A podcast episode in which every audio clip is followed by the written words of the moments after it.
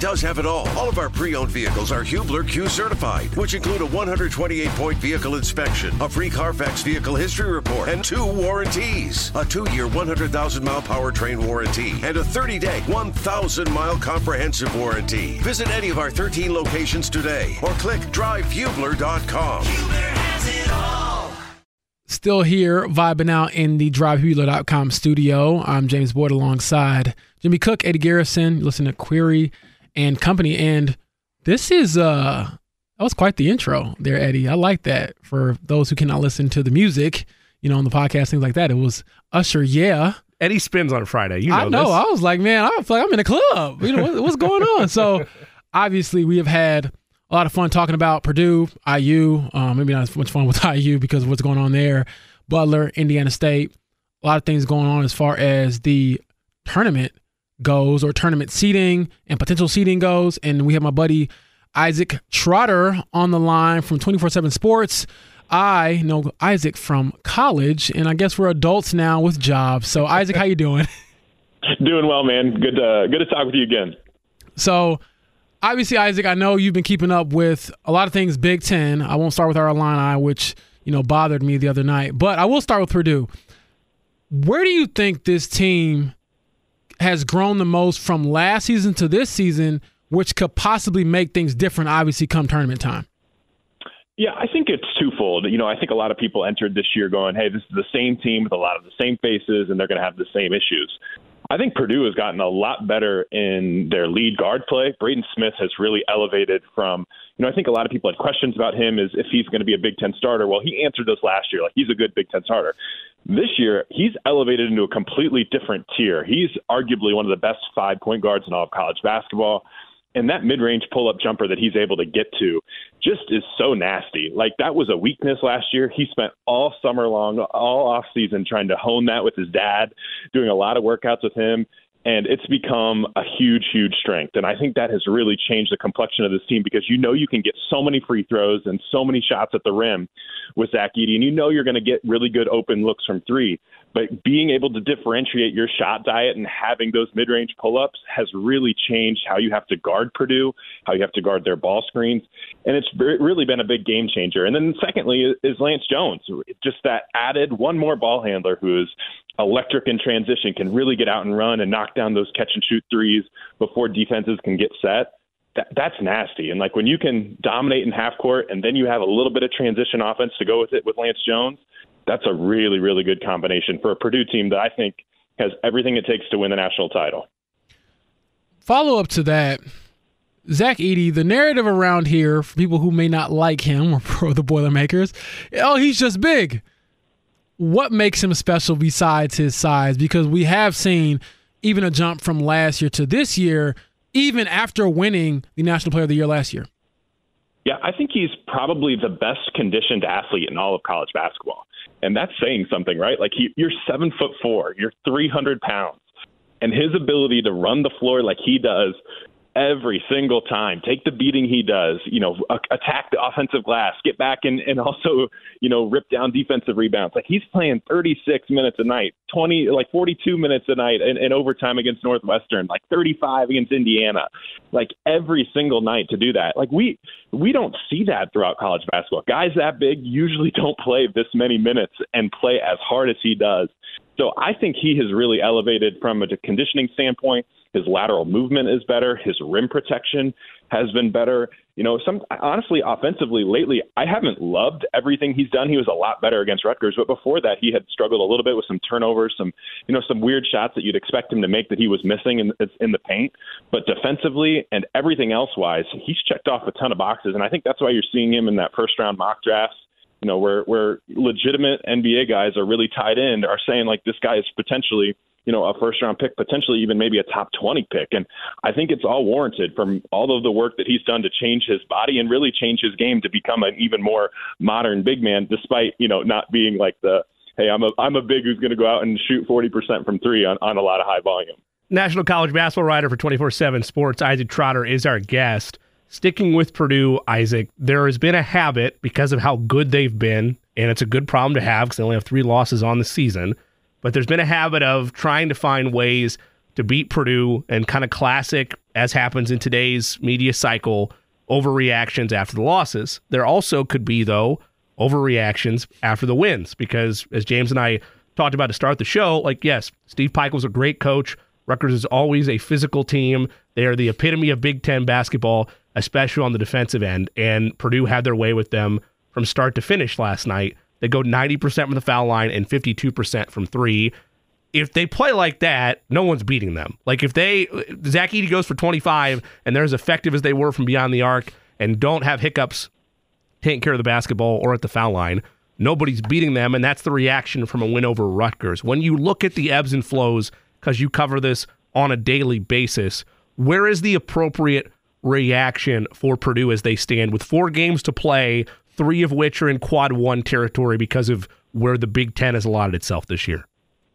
You know, I think Purdue has really had a hard time figuring out its rotation at times. Yes, they're 24 and 3. Yes, they've won all these games. Yes, it's played well, but lately I think they're kind of trying to tinker and find what their best five-man lineup is and from from one game perspective against Rutgers, I think they found it a little bit with Camden Heide really asserting himself. I love that dude. Like I think he is like a redshirt freshman who has just gotten better and better. And yes, it's great when you make shots and then threes go in, like you you look better. But just the bounce that he has, the athleticism that he gives them. You know, we talk a little bit more about that transition offense. I think he gives them a, a spark there. Like you have to guard him too. And I I like his defense too. I think he's had moments where he has really moved his feet well. So from a big picture standpoint, I think Purdue is starting to find that lineup that they really like. Because if Cam Heide becomes this piece that hey, when Fletcher Loyer is struggling, or hey, those big wings are giving Fletcher Loyer some trouble. If you can go to Cam Heide and you don't necessarily have to go to Ethan Morton, I just feel like the offense moves a little bit better. It flows a little bit easier, and it's just another piece that, that another arrow, so to speak, that that uh, Matt Painter and his and his coaching staff can really go to and in that arsenal and just have something different, have those counters, so that they can win games in different ways. Because you know, I, I think we all know like you have to win six different games and six different ways to win it all in March. And I think Purdue is starting to find that rhythm a little bit more and find ways to win when it's not just the Zach Edey show and when it's not just the Braden Smith show and when it's not just the, the Lance Jones show. They can do a lot of different things now. It feels like we've reached a point in the season where yes, there's clear separation for Houston and UConn and Purdue, but you never know what the tournament itself is going to draw. You throw Kansas in there as well.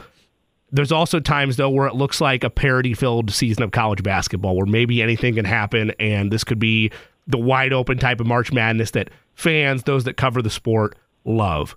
For those that are on top of the landscape for this season, this season in a vacuum, how much more value, if at all, is there on securing the consensus number one overall seed in the tournament if you're UConn or locally based if you're Purdue? I think it's a big advantage uh, this year, especially you know because I I genuinely think that you know between number four nationally and maybe number thirty nationally, I don't think that gap is very big. Like the fourth best team in college basketball, maybe that's Arizona. Like they're they're a really good team who I think is in that top tier, but they're not you know this world beater that can can't ever be touched by anybody. They they lost at home last night to to Washington State. So I think if you're Purdue and you put yourself in position to win that number one overall seed, which I think they are pretty well positioned to do, right? Like coming down the stretch, if they beat Michigan State, Illinois, Wisconsin, you know, even if they win two out of those three games, you're talking about, you know, a quad one record that's just absurd. You go into the Big Ten tournament, go on a run there, you're probably going to lock up that number one seed. They have a better resume than UConn. You can debate whether you know UConn might be the better team or, or whether whether Purdue's the better team, but I think Purdue clearly has the better resume with those remaining games to potentially seal that that uh, number one overall seed. And if they do get that, I really do think it is a big advantage, just because the gap between you know that three and thirty, like I was talking about, isn't all that wide, and you have to give yourself the best chance every single night. And there's some scary eight seeds and there's some scary nine seeds out there. But I'm telling you what, everybody is more scared of Purdue than they should be of anybody else. I guarantee that. Those conversations are happening in those coaches' offices. Nobody wants to be in that eight or nine bracket with Purdue on the other side of it, especially if you don't have a center that can that can really like be up to task with the physical assault that Edey and the, and even Trey Kaufman-Renn can really bring on you. To pivot from Purdue to IU for just a second here, obviously IU has not had the season they wanted to have. We knew they would take a step back after losing two NBA players. However, what do you think is the reason why they've maybe regressed to this degree, Isaac, where it's almost been sort of unrecognizable what this program has put out there, put on display, even the other night losing to Nebraska at home. Yeah, I think it goes back to just the portal and the game plan in it. I, I didn't love the way that this roster was constructed, uh, but also Indiana really wanted Dalton Knecht, and that was the guy that they looked at in the portal and like, this is you know the piece that could really change our team, and they just couldn't get it. Tennessee was the the school that really put the most effort in there, and Indiana couldn't really get back in the mix with Tennessee, and and he ends up going there and has a great year. And a part of me wonders like how different would we feel about Mike Woodson? And this whole really this whole program if they get Knecht on, uh, involved like because he's maybe a top 15 pick probably the best transfer in all of college basketball this year so i think they knew what they needed which was that you know that versatile three who could really handle it, potentially go get his own bucket at times, and and be that that shot maker that clears room for Malik Reneau and Kel'el Ware to really assert themselves. And when they weren't able to get it, you know Mackenzie Mgbako was a solid pivot point to it, but this group just has a lot of power forwards on the floor, and they don't have enough skill and they don't have enough playmaking off the bounce. And you know, I think they definitely thought that they were going to get a different version of Xavier Johnson than that, than what's happened. And Trey Galloway's had moments this year where he's been fine, but you know, Indiana's multiple guards away, and college basketball is a guards game more than ever. Indiana's bigs are talented, but their guard play you know, it might not be the worst in the Big Ten, but it's near the bottom of the league, and that that's just shouldn't happen. It just can't happen at a program like Indiana with the resources that they have. Well, there's my issue looking towards next year, and from your national seat, Isaac Trotter joins us, national college basketball writer for 24/7 Sports. Uh, Jakai Newton ends up getting hurt before the season starts. I don't see any of him. Mike Woodson is set on record, which I I have a hard time with it, and it's a, it's just a tough look for the program. But he said on record earlier this week that he didn't anticipate Jalen Hood-Schifino leaving after one year. He thought he was going to be a two year guy, but you highlighted it. They tried to address it in the portal. You look at next year, Jakai Newton, you're hoping, I guess, for a leap forward from Gabe Cupps, and maybe he will be. I think he projects as a nice player in the Big Ten, but he's got to put on more muscle and he needs to continue to grow. But that's a lot to ask out of even a sophomore, and they don't have a signature guard on the recruiting trail next year. So once again, it comes down to the portal let's say for the sake of argument, Isaac, Mgbako stays, Reneau stays, Ware goes the NBA? If they don't have a guard, but they're adding Liam McNeely, what what changes for this group? Because that's where I have a problem. I can stomach a bad season, but I worry if you still don't have the guard play, you're going to be in the same boat as you are right now. No, no question. You're right on the money. And the thing is, is I think that the presence of Xavier Johnson and Trey Galloway certainly impacted potential transfers who are looking at Indiana going, hey, like, that's great. I want to come there, but, like, am I going to get to play? So Xavier Johnson leaves. You know, I don't think anybody's going to look. I mean, people will want to play with Trey Galloway. He's a he's a winning player, I think, who legitimately has. We've seen him play on really good teams a lot of talent and find ways to make other guys better. But I don't think anybody's going to look at this rest of Indiana's backcourt and be super scared that they're going to lose minutes. So I expect Indiana to go in the portal, and I think that they're going to be big game hunting for some of the best lead guards in the sport, and you got to do that. And if you could have insert a big time lead guard, I mean, there were a lot of great lead guards in this last cycle. I think a lot of coaches that I've talked to are expecting. You know, I asked, "Hey, is this guy entering the portal? Hey, is this person entering the portal?" The answer I usually get is yes, everyone's entering the portal.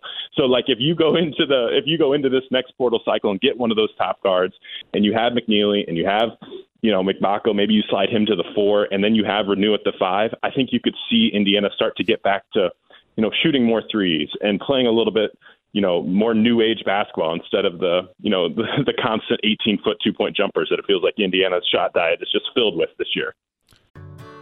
Whether it's audiobooks or all-time greatest hits, long live listening to your favorites. Learn more about Kisqali Ribociclib 200 milligrams at kisqali.com and talk to your doctor to see if Kisqali is right for you.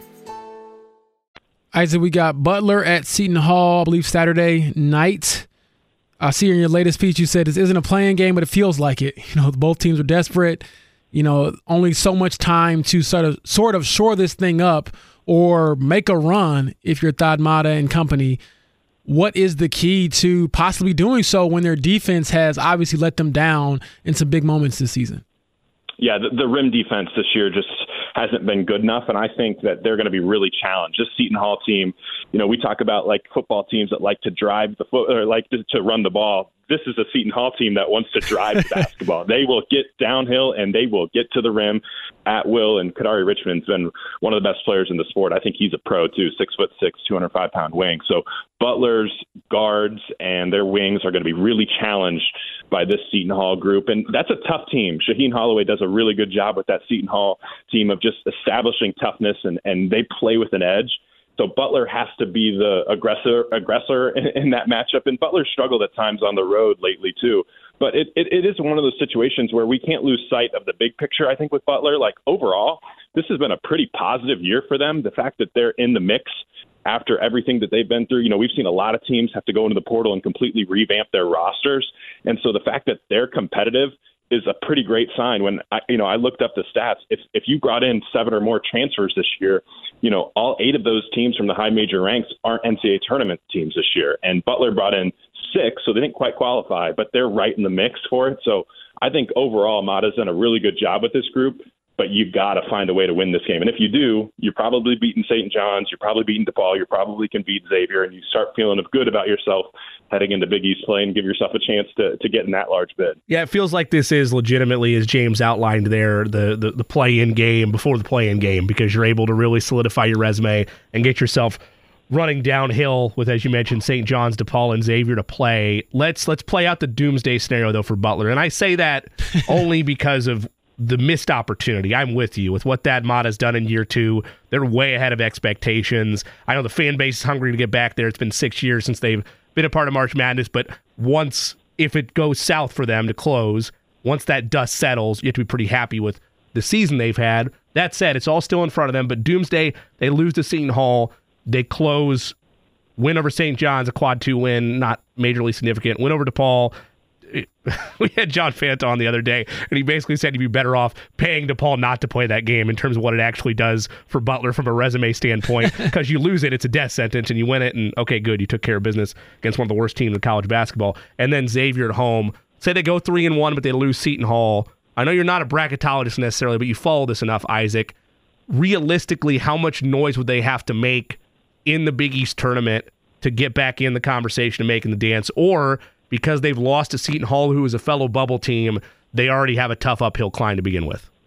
Yeah, I think it really would come down to who their draw is in the in the Big East tournament. Like if if I'm Butler in that scenario, I'm begging for a chance to play UConn, Marquette, or Creighton, right? Like you, you really want to play one of those teams, and if you could beat one of those teams, then get a chance to play another one, that would be awesome as well. Just neutral site against you know high level quad one wins. That would be the path to it. And then you kind of look around the bubble, like there's plenty of opportunities for both Butler and Seton Hall to sneak into this field too. So I don't think it necessarily is one or the other because certain other teams could could fall off the page. And if you look at Butler's overall resume, they really have done a good job of not having those terrible losses. They just kind of need to rack up those wins. I think they're four and ten in quad one games so far this year. So if you head into the Big East tournament, you're just begging for a chance to play one of those three elite teams at the top and hoping for a shot to potentially get one or maybe even two to feel better about yourself on Selection Sunday. And if if the fact that Butler's even thinking about a Selection Sunday berth is a huge win this year, and I know the program wants to get in and everything, but the fact that they're thinking about it, I really do think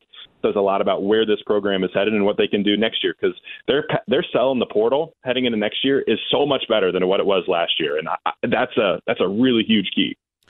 So for those listening, they may not know this, but Isaac was a bruiser when we played basketball back in college. Um, my chest was never hurt by him because I got out of the way.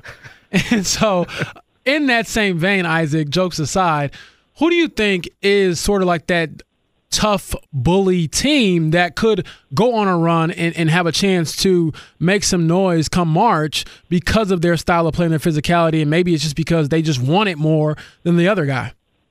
Well, I mean that's a great point. You know, there's a couple of teams out there that I, I look at. The the normal one is Houston, right? Like they are legitimate hyenas. They play like they want to rip your head off and they want to kill you with offensive rebounds and they will laugh at you on the way off the floor because they just punked you for 40 minutes. Like they are so physical.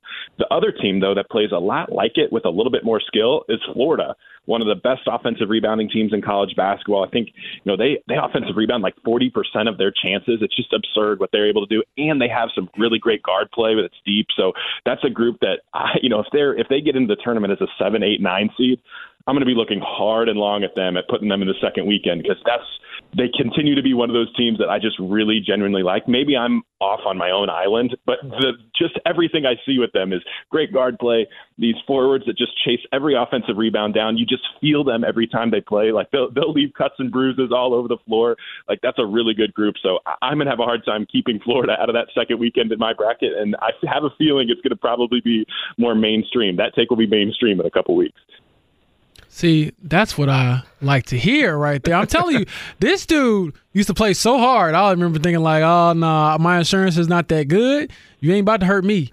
And so I was very diplomatic in my approach to loose balls and things like that with Isaac Trotter on the floor. Like you, that was a real thing. You got high basketball IQ, James. I don't think, oh, I don't think any of us I got ever, common sense. Ever, uh, common sense for sure. Isaac Trotter joins as national college basketball writer for 24/7 Sports. Isaac, kind of a two-part question in regards to conferences. The, the Big East from the advanced metric standpoints, the net, quad one wins, all that good stuff, they have been viewed by many in that vein as one of the best conferences in college basketball. But there's a ton of top level action from Power Five schools. Where in your mind, A, is the best conference as it stands for the 23 24 campaign with only a couple games left to play? And secondly, where is the, this can be mid major, this can be top level where's the best conference tournament we need to circle? Because I'll watch them all, but from your perspective, where's the best conference tournament in the coming weeks we should have our eyes on that maybe we don't have already? Yeah, I think the Big 12 is probably college basketball's best conference. I think the SEC for me would probably be second. I think that league everyone thinks of them as a football league, but the the commitment to basketball from the NIL perspective has been a real thing, and it's not just Kentucky. We've seen teams like South Carolina, Auburn. Uh, those two teams were kind of in the middle of the pack at the beginning of the year. They've really, really improved. So I, I think that that SEC is a lot better from a basketball perspective. But I mean, like you said, championship week coming up. That's the one of the most fun times of the year when you can just watch all these tournaments you if you're not watching Mountain West basketball, you are missing out on just a delightful conference. Like all of these leagues are are really good, but the Mountain West has just some special home court advantages. They have guards who have played there for a while. You know, like Jalen House at New Mexico. He's kind of a spaz on the floor, and he knows like the weaknesses and strengths of almost every player he goes against. Like because he's played against them forever, and so he's like he's screaming like I'm in his head, I'm in his head all the time about like you know Jarod Lucas from Nevada, who they've hooped against each other for multiple years in a row. And this is a league that's been super competitive. They have seven teams within one game of the conference title. Like they could have six teams in, in the NCAA tournament. So that at-large case for all of those teams would be strengthened if you don't have to worry about it. You could you could win that league. So you could you could go into the conference tournament there in the Mountain West with seven, eight teams that could potentially win it all, and that's that's pretty surprising. Like so, I expect I expect major major fireworks in that league, and it's been it's been awesome all year long throughout the regular season, and I expect that conference tournament to just be sick. So last one for me, brother. I'm curious to know, Isaac, what is the setup when it comes to tournament time, March Madness? Because for so long we were just sneaking and watching games in class those times have kind of shifted, you know, a few years from removed from that at this point. But what is the setup for a person who is a national college basketball writer for 24 7 sports? And you have to literally keep up with everything that happens. Do you have four screens? Do you have three screens? Do you have multi view, maybe? Yeah, multi view. Like, what is the setup, the hookup? All right, so I need YouTube TV to pay me because I, I like that YouTube TV four screen setup big time. That's yeah. huge. And then I have like Zap broadcast open up on my laptop with like six or seven there, and then like my notes app open to write notes while I'm watching. You know, it's there's a method to the madness. It's pure hell, to be honest, though. It's just so many games and so many teams and so many names. I'm constantly logging into Synergy at like 10 o'clock at night or 7 a.m. in the morning to rewatch games that I can't, couldn't catch. But yeah, I'm excited for uh, I'm excited for March Madness, just like everybody else. And that four screen view on, on YouTube TV is pretty clutch. And I could use a sponsorship, to be honest, while I'm, while we're here. I'll have my people talk to their people, and uh, we'll get that get that situated for you, nice, nice and uh, nice and quick, Isaac. But um, jokes aside, my man, thank you so much. I'll talk to you soon and have fun with March Madness. I'll be more of a fan. You'll be working, but I got, I got to imagine you're pretty happy about that. Yeah, I'm excited. Thanks for having me. Thanks, Isaac. Again, that was Isaac Trotter, reporter for 24 7 Sports, covers college basketball on a national level. Whether it's audiobooks or all-time greatest hits, long live listening to your favorites. Learn more about Kisqali Ribociclib 200 milligrams at kisqali.com and talk to your doctor to see if Kisqali is right for you. So obviously, you all know listeners out there, Indianapolis natives, the combine is upon us. It's going to be here in a few days. I'll obviously be there. And we have one of my buddies, Nick Baumgardner from The Athletic, on the line. He is what I consider to be one of the draft gurus. He follows this stuff a lot more closely throughout the year than me. So, Nick, how you doing? And what are your thoughts on just getting to this point in the offseason where it feels like things are heating up a little bit? Mm, good fellas. I hope you guys are well. I mean, I'm really glad that they didn't move the thing from Indy first and foremost. Like I, we talk about this every year. I was just, I was just talking to this uh, with Dane Brugler about this actually the other day. Like if they ever move this thing away from Indy, I don't know what anyone's going to do because it's like the perfect city for all of this. So excited to get back and uh, get rolling. I mean, get got to get to St. Elmo's and some good steak going here this week for sure, or next week I should say. See, Nick has already got it mapped out. St. Elmo's yeah. first, football second. You have to. You have okay? to have a strategy of what you're going to attack, and I'm glad Nick is savvy enough right. to know St. Elmo's has to be on the list. There you go. Exactly. So, right. Nick, obviously the Colts are not in the position they were last year, where we all knew they have to draft a quarterback. They don't have any answers at quarterback. They have their guy who they believe can be a dude, right. but at 15 where do you see them possibly going? And is Brock Bowers a legitimate potential pick for them, considering how his value might oscillate between now and obviously the draft? I mean, if he falls to them, uh, you know, like yeah, yeah. I mean, if he falls to them, that's that's got. I mean, and that's real. That's realistic. I mean, the the way that yeah, uh, the board is so quarterback dependent this year because so many teams need one. The Colts jumped the line on that one. Um, you know, maybe that'll turn out to be smart on them, but they don't have to worry about it this year you know, there's going to be some teams that have to reach and you know, go a little higher than maybe you would want, and that's why the buzz on, you know, JJ McCarthy right now, for instance, is you know got him pushed all the way up to the top ten or at least inside the top 15, which I think is pretty legitimate because while he's not a top 15 player, certainly not a top 10 player, you know, he's the next in line at quarterback and he's a worthy first round pick, and some teams just have no choice.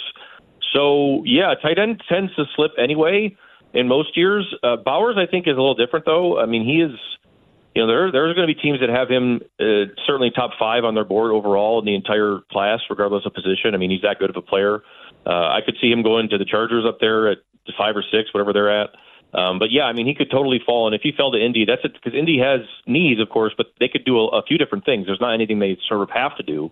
But I think that'd be an awesome fit if he were able to fall down there and give them uh, another anchor on, on offense to build around. Nick Baumgardner is our guest, senior writer at The Athletic, and does great coverage among all things NFL, but especially around this time of year with the NFL draft. Nick, I've made it clear on this show a number of times. I'm an offensive first guy. I think a lot of people are. Like, we love the high flair of high powered offenses mm-hmm. and big game wrecking plays. And especially here in Indy, when you have a young quarterback, assuming they bring back Michael Pittman Jr., it's nice to dream about the idea of them, whether it's in free agency or in the draft, getting another weapon like a Brock Bowers or like this wide receiver rich class. But let's say they don't yeah. do that. And my initial reaction is usually like, all right, they're going with somebody on the defensive side of the ball. In the range for them, why should Colts fans, if they are like me, they're offense first minded, why should they still be excited if they go, let's say, cornerback or an edge rusher? And if it's the latter, a spot that the Colts have kind of been seeking that next great edge rusher for this franchise? That's a great question because I think that those are two spots in particular, uh, especially corner and really edge too, but really I think corner where you could end up if you're the Colts, you could end up with the top corner on the board. I just did my three round mock a couple weeks ago, and I have Terrion Arnold, Alabama's uh, corner there, as my top corner, and I think he's a top ten player. But I had him at, down there at the Colts because I mean there was nobody. You know, I mean, like I couldn't get the corner thing started, and too many teams needed other stuff, and it was just one of those things that he got pushed down and you know that's we're talking about a top ten player that that falls to you, and not no question about it. I think he's a starter right away. A guy can come in and help your defense. A guy can come in and help you know help others around him improve. And I think that's the type of thing that if you're sitting in the middle of the draft like this, when there's so many teams that need a quarterback, that's what you're really hoping for. Like Jared Verse would be another one if he were able to fall, and I think he could. The Florida State edge there, who's really freaky. You mentioned Laiatu Latu uh, as another one there in that range, but Verse is another one that's you know, in any other year, you know, he's we're talking about him as a top 12, no question about it. But you know, with the quarterbacks the way they are, I don't know. Maybe somebody slides or falls, and the same thing could happen to these receivers. I don't think that that's a slam dunk. I don't think it'll happen, But like if somebody slides and falls, so who's to say? I mean, it's not impossible. How much easier does it make life for the Colts if they decide to go defense and let's say solely in the cornerback room when they feel yep. like they already have a great piece having potentially hit a home run with Juju Brents where they took him last year? Yes. I mean, I think that if you do that and you get a guy like Arnold or even Quinyon Mitchell that falls to you there, um, I think both those guys would be certainly uh, worthy of that spot where the Colts are at. I think that it allows you to do other things beyond that when you start to go, you know, into the second round beyond. You mentioned receiver earlier, and obviously Pittman's part of the conversation. But you know, I gave him Ja'Lynn Polk, uh, the kid from Washington. I mean, there's so many good receivers that are going to be there in the second round that are going to be starters. Troy Franklin, Xavier Worthy. Uh, we mentioned Polk, Malachi Corley, the kid from Western Kentucky. There's so many good players that would be able to come in and be quarterback friendly receivers that can. Roman Wilson's another one that would be, you know, a best friend type for an Anthony Richardson, a guy that is always open, is always on time, doesn't drop passes. And those are the players I feel like the Colts need to surround him with. And there's a lot of guys in that second round area there. I wouldn't do it with their first round pick. I think it's a little too high. But if you get the rest of that stuff off the board, if you get like a starter on defense that just falls to you, it allows you to do so many different things, you know, the rest of the day. So Nick, to pivot a little bit away from the Colts to the Lions, which is the team that you really focus on mm-hmm. throughout the season. Obviously, we saw what they were able to do last year, what they built. And I thought one of the interesting questions that was asked to Daniel Jeremiah of NFL Network yesterday was, you know, could they be the blueprint for other teams, you know, as far as taking yep. a player versus is the positional value where it needs to be or modern NFL, is it worth to take a running back this high? All those things.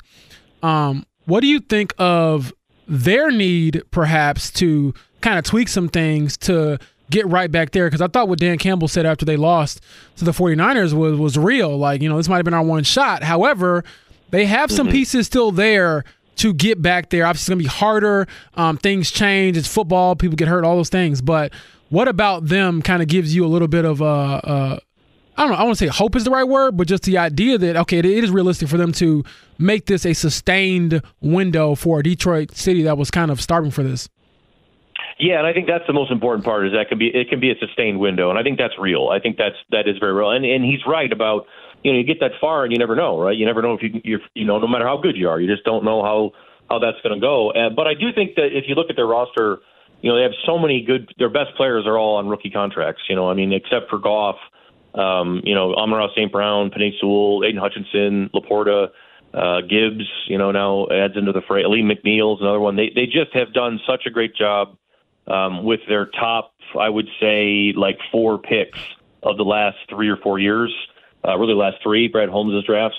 Uh, and they just haven't missed, you know, on really hardly any. And, and when you build your team, you know, through the draft, and Colts fans know this too. I mean, it, Ballard's whole thing got a little obviously off off kilter, but that was the whole idea there too to begin with: is build the team through the draft, have a good foundation, and then try to extend that window as long as you can to run a quarterback. And I think that you know they they they like where Goff's at. I, am very curious to see what that contract's going to look like. I would assume there'll be an extension for him. I don't know what it'll be, um, but I do think they have a little bit more of a window than maybe people might have realized because yeah, they're they're they're one of the youngest teams in the league, and I think that that is a blueprint uh, in that it's just about drafting the best possible player you can that fits your locker room. And if it doesn't, if the guy doesn't fit your locker room, then don't do it. And I think that that's pretty much the simple principle uh, they tend to use, and it's worked out pretty well so far. Nick Baumgardner of The Athletic taking some time with us here on Query and Company. Nick, a year ago, Dalton Kincaid, Michael Mayer, Sam LaPorta, to name a few, headlined what was a, a pretty strong, especially towards the top, tight end class. There's a couple teams. Cincinnati was linked towards a tight end potentially last year. Kansas City is going to be preparing for life after Travis Kelce, and here locally for, I mean, not like that he's going to retire, but you know what I mean, building towards who the next tight end is in that system. And for the Colts, I feel like with what Shane Steichen wants to do, they have a lot of good tight ends that don't do a ton great, but they do a lot of things well. And maybe a tight end like Brock Bowers this year is a piece that is perfect for a Shane Steichen led offense. If they don't take him, I mentioned the prospects a year ago. It seemed like there were multiple avenues you could go down. Is there that same level of high end depth at the position this year when it comes to tight end? No, it's not nearly as good. Last year's was darn near generational in terms of the number of guys that you had in the top 100. That was that was a bit a bit a bit of a reach or a bit newer, I should say. Um, but this is not this isn't bad. This is uh, you know maybe one B. I mean, close to. I think the position in general, if you really follow college football, is getting deeper uh, as college teams start to understand what to do with tight ends uh, more. You know, they're starting to let them, you know, block more and, and have more responsibility in that, and not just ask them to be big long receivers that go out there and stand around. So there are more guys, you know, like uh, you know, even into the third round. I think this year that you can find a starter. Uh, you know, Theo Johnson's a kid from Penn State that had a really nice Senior Bowl. Cade Stover from Ohio State. And the other really good one uh, beyond Bowers, uh, Ja'Tavion Sanders, a kid from Texas who's really, really athletic and can do a lot of things. Jaheim Bell from Florida is another one like this. So there's a lot more um, NFL ready tight ends, I should say, coming out in the last maybe three or four years than we saw in the previous handful because I think the position has changed and developed into more of a, you know, are you looking for an inline guy? Are you looking for a flex guy? Are you looking for a guy that can do both? And I think that the a lot of college teams are starting to understand what pro teams are looking for, and so you got guys that are sort of properly compartmentalized and they know what they're doing and they know what they know what's asked of them. So I think that it's better than it's been, but it's not as good as what it was last year. Last year was really really good, one of the best we've seen in a long time. So I can't I can't have you come on the show, be a draft guru slash analyst, and not ask about Justin Fields and mm-hmm. the Chicago Bears and Caleb Williams. And if you put your GM hat on, Nick, right now, which way are you leaning? And more realistically, what makes this decision so unique, perhaps, than other quarterback decisions? Because obviously, I would say usually every year it's like, oh, do you trade up to get a guy or do you just draft this guy? But like they have a guy who could yeah. be really good. And then they have a guy right. who could be really good, who might be a lot cheaper as well. So, or which way are you leaning, and how do you see that kind of playing out? Well, I think the, the the uniqueness of it is that you've got a guy who, yes, like who who is so talented and everybody knows it. And you, you as the franchise have failed him. You know, and I think that's the situation. He's getting to the end of his deal here now, and you failed him. You're really not any closer to competing than you were when you started. And when you take a guy like that, you have to be ready. The Bears, when they took Fields, really when the Bears took him and the Lions didn't, like that was the great test case scenario for a lot of teams that they should copy that. Yes, because the Lions were not ready for a quarterback then. If they'd have taken Justin Fields back in 2021, it would have been the same thing. It would have been a mess and they they would be in the same situation right now as the Bears are in. So, you know, I, I think it's a unique situation from that standpoint that you're going to have to probably maybe move on from a guy that you really hate to do that because he's got so much ahead of him still, and that's sort of indicative of how you know football is these days. These quarterbacks need more time when they come out, but not all of them do. And I think that when you see a guy like Caleb Williams sitting there, and you have another pick in the top ten, you have a chance to add you know, Caleb Williams and maybe a top receiver with him, I mean, that's like franchise changing, I think. And I think that that's something that you just can't, you know, ignore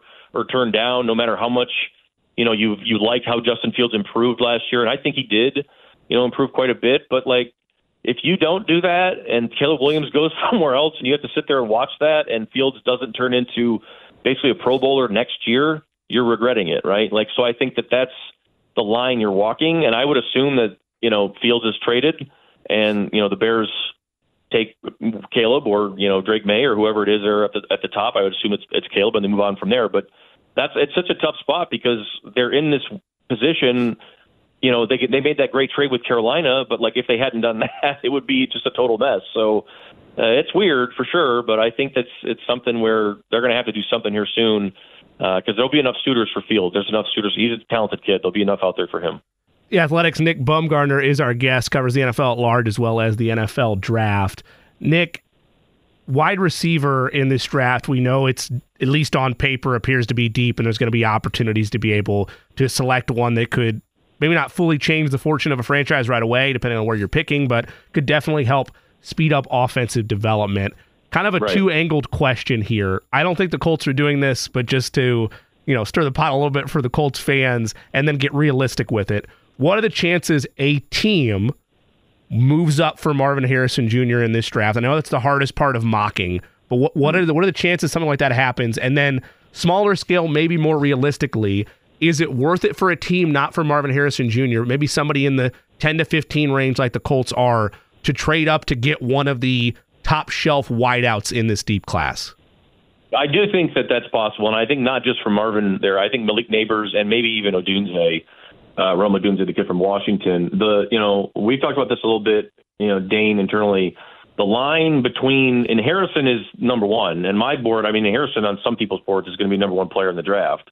Um, but the line between Harrison and Nabers is not as wide as people probably think, and I think that speaks more about how good Nabers is as a legit top five pick or a legit top five prospect. And I think some people are also going to have Roma Odunze up there at maybe five or six. And I think back to a couple years ago when you know some teams moved up and moved, we saw Devonta Smith, the Eagles move up to get him. Um, you know, I this this feels familiar to that class a little bit, and that you've got three guys at the top who I do think are possible you know, game changers who can come in right away and help whoever is throwing to them make make them look a lot better. You know what I mean? I think beyond that, it gets a little trickier, and you got guys that are going to help offensive de- development, like you said, guys that are going to come in and help an offense get a lot better and help a situation. But those three at the top uh, are really, really good, and I could definitely see you know somebody down there who's got the assets to do it say, hey, we got a situation here where we like everything, but we need to be a little bit more explosive. Let's go get one of these guys because they can change everything. And they're cheap, like I said. I mean, it's rookie deals. So I could see that happening for sure. I think that's uh, absolutely a possibility. Whether it's audiobooks or all-time greatest hits, long live listening to your favorites. Learn more about Kisqali Ribociclib 200 milligrams at kisqali.com and talk to your doctor to see if Kisqali is right for you. Nick, I kind of want to take a step, I guess, back big picture wise, and I got a kick out of this when I was looking at some people like, you know, do you go the Patrick Mahomes route and do you just draft a bunch of guys and, and get guys on one year deals to build around your quarterback? And I'm like, well, that's not that's not your quarterback, you know. So, right. um, how have you seen maybe the wide receiver market, not market, but the draft itself shift over the last few years, where it seems like you can get a number one guy like oh, yeah. ready to go from day one as opposed to maybe i don't know 15 20 years ago how have you seen that kind of shift with just the way offenses have been built in the ncaa until now where you can have a Ja'Marr Chase come in and be your number one right away. You can have marvin harrison jr potentially be your number one right away. And others we've seen throughout recent years. Yeah i love this conversation because it is it's changed right before our eyes, and it's happened in the last like five to ten years, and it's like something that everybody saw coming, and we knew it was happening. And I'm not sure that the receivers playing today quite understand it, right? Some of the some of the money they ask for, because I, I always say all the time, I'm like, you guys aren't getting that money anymore because there's every year. It's not just this year, it's not just last year. It'll be next year and the year after that. The the way that teams started to move away from you know the spread and shred with the power spread stuff and start now we're going to spread out and throw the ball. So now you know, you're finding players, uh, you're better athletes at a younger age, and you're having them play receiver. And it used to be, you know, in the 90s, 2000s, and in the early 2010s, or even it would be, it would take a while for a college receiver to truly understand everything that needs to happen, and it would be a process. And that's just not the case uh, at all anymore. You see guys walk in the door as freshmen and are just absolutely outstanding, uh, and that's where the best athletes tend to go. I always joke about it. Um, you know, you go to a recruiting camp anywhere in the country uh, you know, a top 100 camp or whatever, and the line uh, at receiver is five times as long as a line at corner. And it's like the coaches will always joke about everybody gets paid. You know what I mean? Like they need corners, the same thing. But like the best athletes want to play receiver, and that's that's how it's been. I feel like for quite a while. And the way that offenses go today, you're 100% right. You don't need to overspend or do anything crazy. You can consistently find and replenish yourself uh, at that position if you're smart about it in the draft. And most teams, I think you should be taking one every year uh, in this stretch because there's so many good ones every year that come out um, that you'd be almost doing yourself a disservice if you didn't look at it. Nick Baumgardner of The Athletic taking some time with us. Nick, I want you to put on your GM hat as you cover all things NFL. And I know the draft is your wheelhouse around this time of year, but it's pertinent to the Colts because there's a lot of moving parts with free agency and then the draft right around the corner after that. So if you put on a GM hat and you look at the Colts, they have the luxury of, as you mentioned, having jumped the line. At least they think they did. They have their quarterback. Mm-hmm. He's on that rookie pay scale. And philosophically, people will vary based on how aggressive do you get and where do you get the most aggressive from a spending standpoint while you have the rookie quarterback to maximize your window. In the Colts case, it's a de facto rookie season, so you're also taking into account the fact that you want to make life as easy on him as possible. For the Colts, let's say they keep Michael Pittman Jr., whether it's a tag right. or a contract, let's say they get it done and it's not a massive cap hit to where they still have money to spend. When you look at this draft and you look at this crop of free agents at wideout, where are the Colts better served to benefit Anthony Richardson? And maybe they do both, but where are they Right. better served? Take a big swing in free agency along with Michael Pittman Jr.'s retention, or hit as many homers as you can in the draft at wideout. I would do it in the draft. I would 100% do it in the draft, especially like we talked about earlier. What you know, the offense they run with what Steichen does. They're the guys that are coming out now. They don't need time to adjust. They understand what's going on. They understand what's being asked of them. I, I really, I think that coaches and just the system, it's been forced because of the way the game has changed. But the position, they're just ready. They're more ready to go. And you know, I like Josh Downs a lot too, but you could use another one. You know, I mean, there's there you need more reliable people around a young quarterback like that. Like that's why. And C.J. Stroud has been uh, was terrific by himself, obviously, right? But if you look at the people that are around him, and you look at the the players he was able to throw to this year, it helps an awful lot to have you know talent like that that he's thrown to. I mean, it, it helps to have reliable people, and they did a good job of work and trust and all that sort of thing too. But guys you can trust. So a lot of times with quarterbacks, a guy your own age, a guy that's closer in age to you, a guy that you can understand and hang out with, because that's that's a lot of it. A guy that you're going to spend time with and say, okay, all hell's breaking loose on this read. I need to find somebody. Where's my guy? You know, you need to find as many of those guys as possible to put around him. And I think that you do that in the draft. And I mean, yeah, I think you you still do your due diligence and, and free agency and everything else. And obviously, you work what you got to do with Pittman, but you got to continue to sort of find guys in the draft that are going to help your quarterback uh, along the way as you uh, develop them.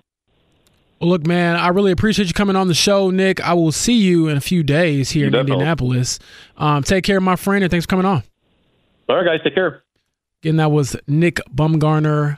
My coworker at The Athletic does a lot more work than me around this time of the year because he is deep into film study, you know, the Senior Bowl, the, you know, East West Shrine Bowl, all these different things to get us prepared for mock draft season, which is what we're in right now. And I thought he made a very good point, Jimmy, to emphasize that they have to build this thing through the draft. And and I think that's just the nature of what Chris Ballard has always done. And I also think it's what they kind of have to do given the options that they have. You know, even though they have a lot of cap space, I don't see them going out there paying Pittman and then also paying another receiver. They probably got to find a pass catcher, whether it's Brock Bowers or a receiver or someone else in the draft. And and I'd be okay with that because as Nick alluded to, there's a lot of talent in this draft. And as I told Eddie off air, I kind of believe Shane Steichen can turn players or make them a little bit better than maybe they are Sure. because of the scheme stuff that he's able to do with them.